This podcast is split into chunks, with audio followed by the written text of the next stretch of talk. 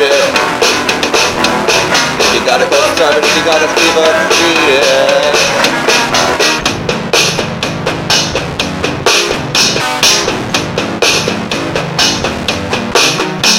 I think somebody needs to get a hobby. I think somebody needs to take a trip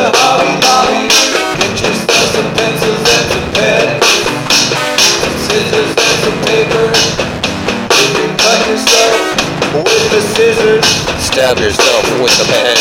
That would be cool.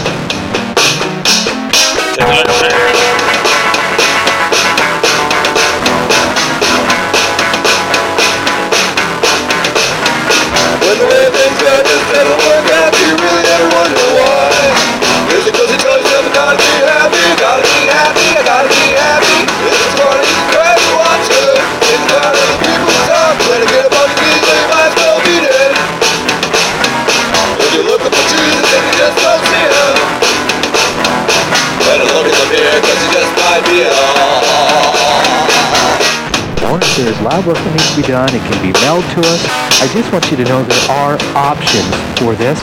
Now, here's here's the thing: the cost of the health appraisal comprehensive is under two hundred dollars. It's right under. It comes to one hundred and ninety-nine dollars uh, to have uh, a healthcare provider go through this with you.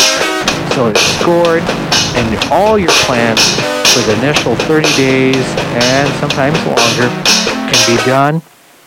You will have a one-hour appointment hour with a healthcare provider, so appointment with a really you're getting provider, so quite a really lot. You're getting quite a what lot. needs to be done Uh, as a place to appointment with the begin your whole person recovery. myself, All that is physician, or one of included in the price of $200 a month.